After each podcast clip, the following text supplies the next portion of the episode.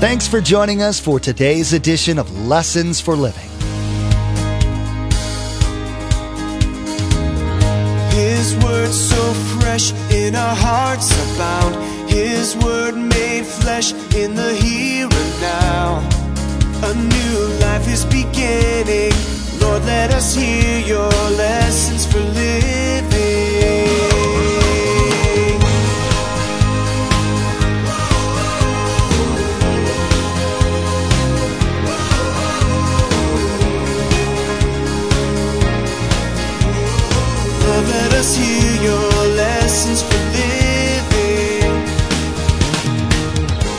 Is the greatest thing I can do for another person if I'm going to love them? Well, here's the greatest thing is to introduce them to Jesus Christ. Because every person has an eternal soul. They're going to live either heaven with God or hell separated from God forever. We don't even know how that fits. We can't figure it out. So, the greatest way for me to love a person is when God finally opens the door. That's why Jesus was always in the marketplace around lost people. Lost people matter to God. Us that everyone is created equal, and we're not to show favoritism. Every creature has value in God's eyes because they were created in His image. Yet every person is a sinner and deserving of God's displeasure. We will see that in James 2 8, God tells us how not to show favoritism. He tells us to love our neighbor as ourselves. Loving your neighbor as yourself means wanting the same thing for others that you want for yourself.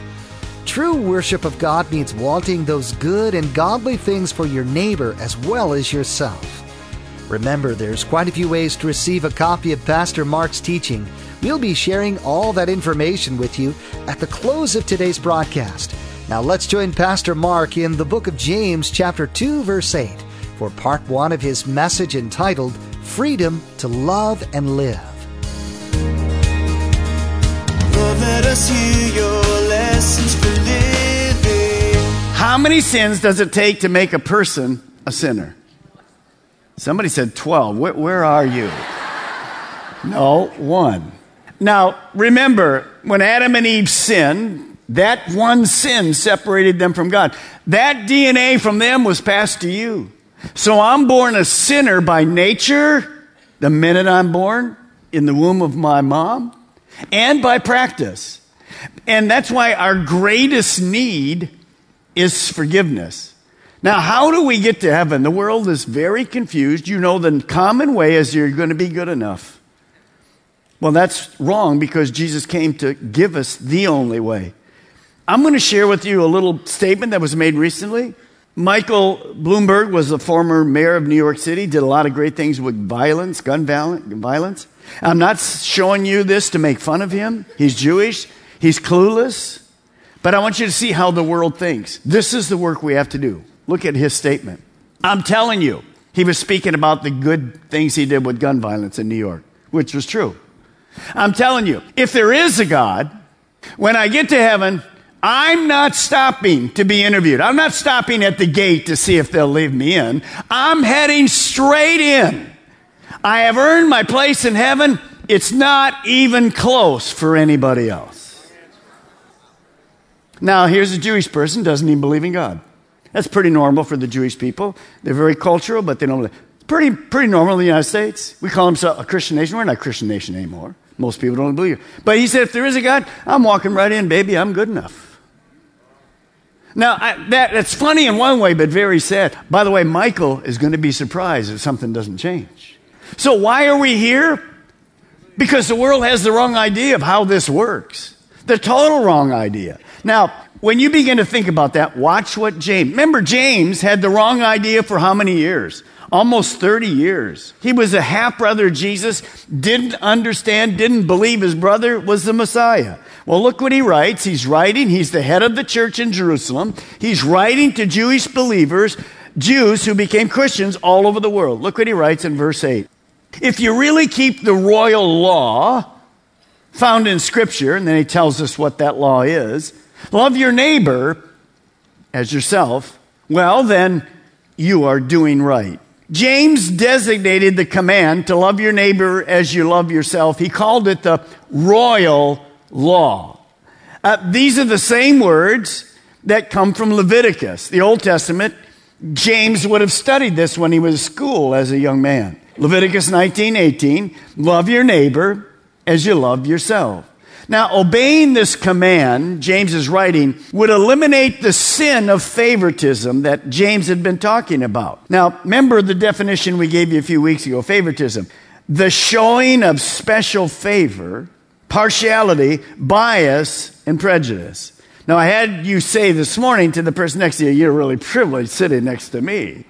But realistically, we learn we're all equal. There's no privilege there at all. Now, I want you to turn to Matthew and James heard Jesus, Matthew 22, James heard Jesus, his half brother, say this either in the teaching or he heard him say it at home around the dinner table. Matthew 22, first book in the New Testament, turn there with me, verse 36. One day, religious people, basically the Pharisees, who were the law kind of people, came to Jesus with a question. Look at verse 36. Teacher, what is the greatest commandment of the law of the Bible? Now, the Pharisees thought that the best way to please God was to keep the law. No question about it. Those rules and regulations God gave. Now, these teachers took God's law, which was basically initially 10 commandments, and they complicated them. They took the 10 commandments and made 613 out of those 10. 248 positive, and for those of you that are negative, critical people, they blessed you because there was 365 negative commandments every day. You have one for every day of the year. Now, when you think about that, obviously no one could ever know and obey all three, 613 of them. There's no way. So here's what they did. These so-called experts took the 613 and, and divided them. Heavy, important ones. Light, eh, not so important. So the average person could focus on the heavy ones, try to do the heavy ones, obey them, and not worry about all the other light. Now, you're going to see that logic is crazy and was wrong. So they complicated everything. By the way, you just finished your taxes. How easy is that today? Horrible, so complicated, so many rules, so many whatever. By the way, we're entering a new time of healthcare. It's very simple. Just go to the doctor, tell them here's what it is, and they say, no, you can't have it. You can't have it. You can't have it. You're not going to have that test. Well, we got to get blah, blah, blah, blah. Pretty soon it's like this, isn't it? Well, that's what they did with the law. So they're saying to Jesus, what do you think is really the important one? And so Jesus responds. Look at verse 37. Jesus replied, Love the Lord your God with all your heart, with all your soul, with all your mind. In other words, your whole being. This is the first and greatest commandment. I love what Jesus did. He simplified the greatest commandment into two words love God. Now, it doesn't say believe in God, it says to love God. What is love? A lot of different terms uh, in, in the English language, basically one term. In the Greek, four. Here's what it means agape love, God's love, selfless, selfless, others centered love, God's love. So he answered, he says, I'll take all the complication. You, you, put, you put God first. You love him with everything you are. But he didn't end there. Look at verse 39. He added one more. And the second well, it's like it.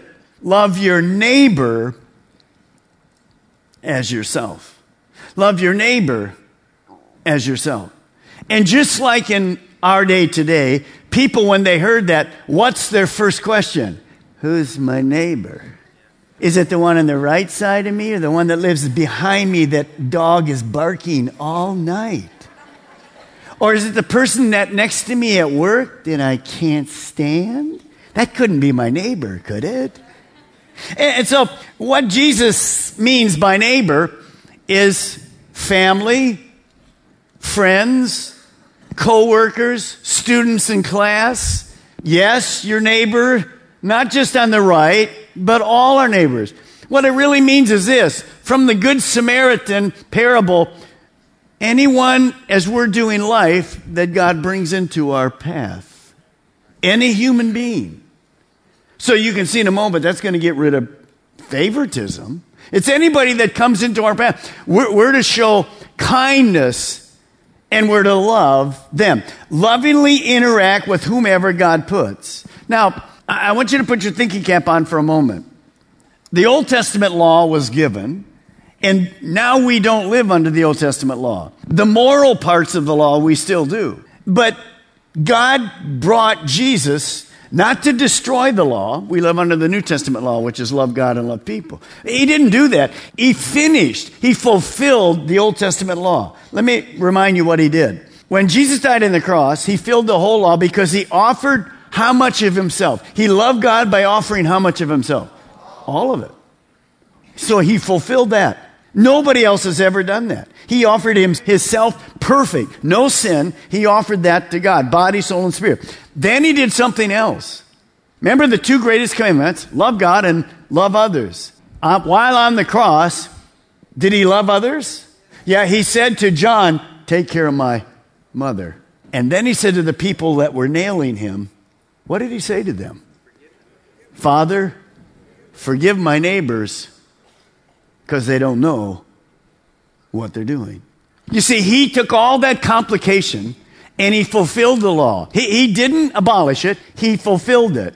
And obviously, we knew his whole life was about people far from God. What would he say? People would say about Jesus one thing. It wasn't a compliment. He's a friend of sinners. It wasn't a compliment, but it was true. So, where does that leave us this morning? Love God, and love people. Here's what I want you to write. All of our campuses, first thing to write. We are to treat all people as we want to be treated. We are to treat all people as we want to be treated. Now, understand what that looks like. That means when I'm around a person and they present kind of a need, one of my questions would be, How can I help you? If you have a problem, you want somebody to help you. That's what counseling's all about. You want to be around people and help each other. That's how we do life together. Second, how can I encourage you? Maybe you're talking to somebody and they're a little discouraged. A great thing should come to your mind is, wonder how I can encourage them. Uh, we have two elders that are out, of the state right now. They're doing some different things, stuff we're looking at in the future. And uh, I got up Saturday morning. I thought about those two guys because you know our elders are are, are godly men that that, that basically uh, just serve you. And uh, so I, I just uh, texted him a little comment.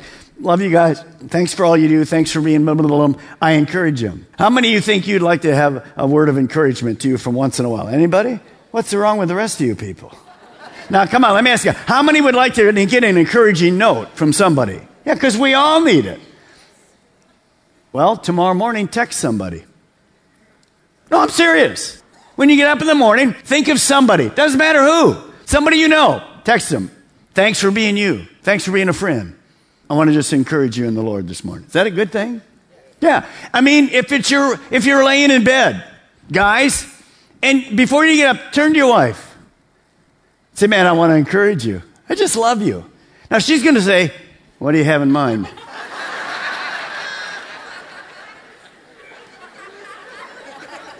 That's exactly right. You know where I'm going. And you just say to her, nothing, I just love you. Now, that's going to hurt you, but just say it like that. And then get out of bed and go for, fix your breakfast. Could I hear an amen? Ladies, I gave you one. I gave you one, ladies. Come on. Let me hear it. Okay, good. So see, I have to learn, I have to learn to encourage people. That means I'm not thinking about who? Mm, me. Last one. How can I, how can I meet the need you have? Now we've all done this. We've been driving on a road, get a flat tire. And maybe you, you, you don't have the strength or you don't have a spare, you don't, and what do you need? You need somebody to stop. God help. I need a flat tire fixed. See, people need us. You need people. That's why God designed it like this. So that is something practical. It isn't something like super spiritual. And look at what Jesus says about those two things love God and love people. Look at verse 40. All the law and the prophets hang on these two commandments. In other words, loving God and loving God are the top two priorities in the Christian life. When we obey these two priorities, everything else falls into place. Now, what's amazing, look at me. If we obeyed these two laws from God, we'd have no other need for any laws. Of course, that's not going to happen. But that's how powerful they are. Now, see, love is, love is not just an emotion. It's not just a noun. We roll our bracelet for a year. Do you remember the bracelet? Love is a, it's a verb. It's actions. It's how we behave. Love is a verb that is filled with loving actions that come from our heart. God knew that we needed to love Him and love other people because of this. Every person that's listening to me this morning on all of our campuses, those of you online, you want to be loved. You want to belong. You want to be needed. You want to be known. Knowing that, what is the greatest thing I can do for another person? As an individual, what is the greatest thing I can do for another person? If I'm going to love them, well, here's the greatest thing is to introduce them to Jesus Christ. Because every person has an eternal soul. They're going to live either heaven with God or hell separated from God forever. We don't even know how that fits. We can't figure it out. So the greatest way for me to love a person is when God finally opens the door. That's why Jesus was always in the marketplace around lost people. Lost people matter to God. See, we're to go into all the world. Uh, our neighbors are all shapes, sizes, sorts, languages, nationalities. These are the people who Jesus died for. How will they ever know how to be right with God? That's our goal to love our neighbor.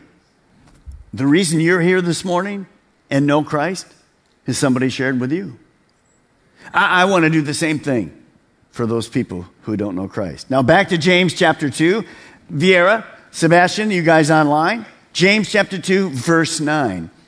Now, I'm not going to spend long with this because we've already covered it a couple weeks ago, but notice what James says.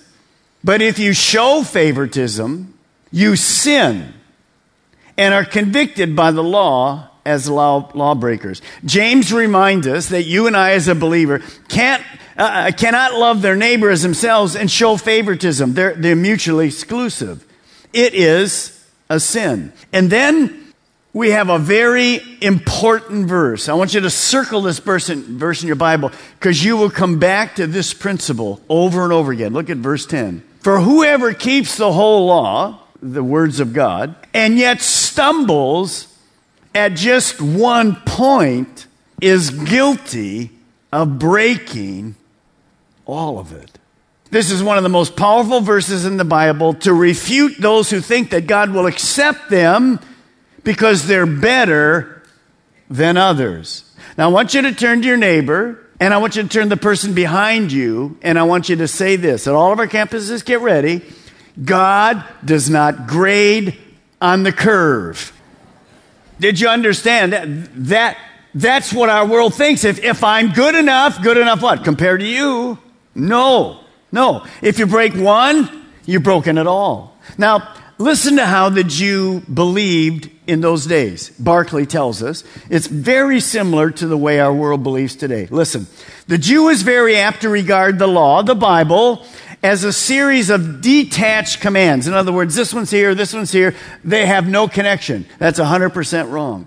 To keep one of these commands was to gain credit. So I have a, I have a list over here. Things I obeyed, things I disobeyed. Plus one if I, and plus one, and plus one, and minus one, and plus one, and minus one. And he goes on, therefore a person could add up all those they kept, all the pluses, subtract the ones they broke, and as long as they had a debit balance that was positive, home to heaven. Well, it doesn't work that way. I want you to write this down. This is huge. The world doesn't understand this. No act of obedience can compensate for acts of disobedience. Well, just as long as I'm a little more on the positive. No, no, no act.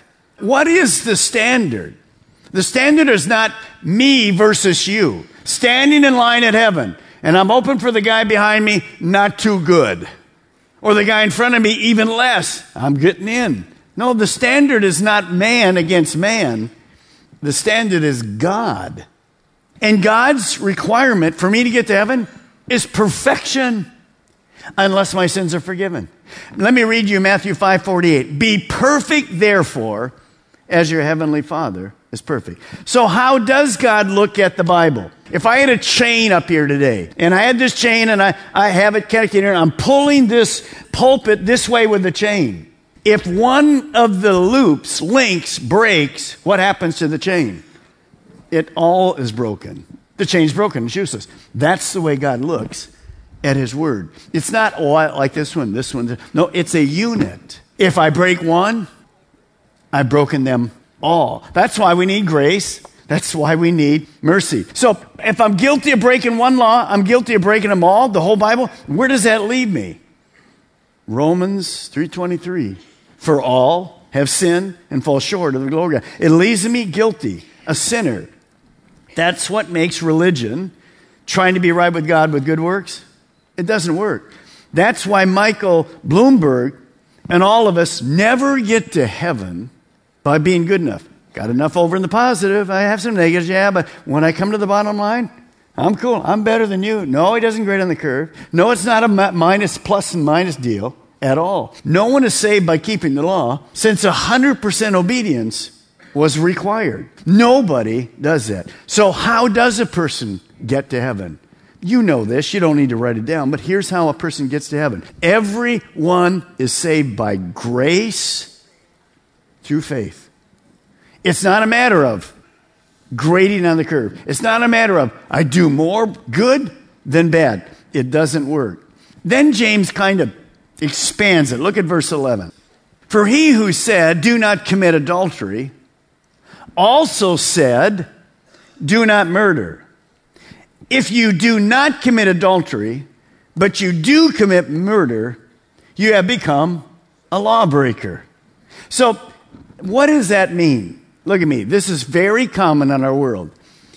Lots of people like to pick and choose. Pastor Mark, I like that one right there. That's cool. No, that one is not like for me. I'm sorry. I'll, just, I'll go, let's go back to that one right there. In counseling, that's very common when we counsel people. And we go to them, well, here's what God's word said. Yeah, I like that. Well, here's kind of where you are right now. Uh, God says, this one. Uh, I, I don't believe that one. Well, what is, what is James saying then? Here's what you want to write down. You need to understand it. You need to understand it. Here's what James is saying God doesn't allow selective obedience. You can't just go over here and go, Well, I like that one, but this one's ridiculous, Pastor Mark. I'm not going to obey that. Well, wait a minute. God's word is not like pick and choose. You can go to the cafeteria today, you can go for lunch and say, Well, you have, what do you have for vegetables? I have green beans or I have uh, Brussels sprouts. Okay, I'll take the green beans. That's cool at lunch. That doesn't work in the Bible. You take it all or you take none of it. Well, Pastor Mark, I don't believe that. I don't care what you believe. God's word is all true. You either believe it or you don't believe it. Selective doesn't work. Pastor Mark opened today's message with a quote from former New York City Mayor Michael Bloomberg. Mr. Bloomberg talked about how he would receive a special favor or place in heaven from God. The Bible warns us about showing favoritism even to ourselves. We are to treat all people the way we would want to be treated. Not one person being better than the next, because God has created all of us as equals. Thanks so much for joining us today. Pastor Mark will continue to go through this series in the next edition of Lessons for Living. To add today's message to your study library, simply log on to lessonsforlivingradio.com and select the Order a Message option from the main menu.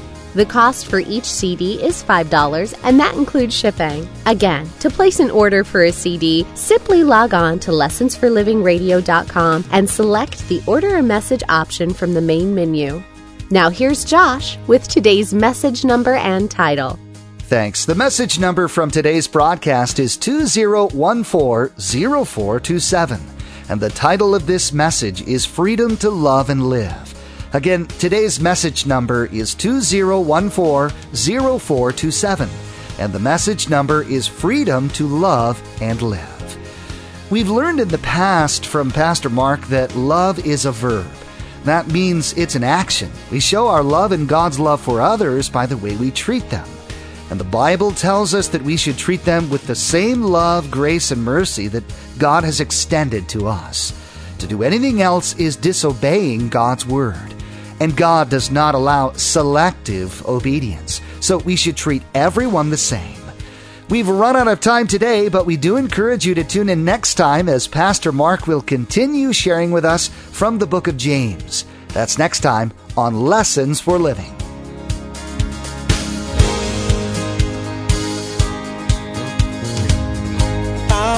eyes have seen and our ears have heard His word made flesh in a hurting world. A new hope He is giving. Lord, let us hear your lessons.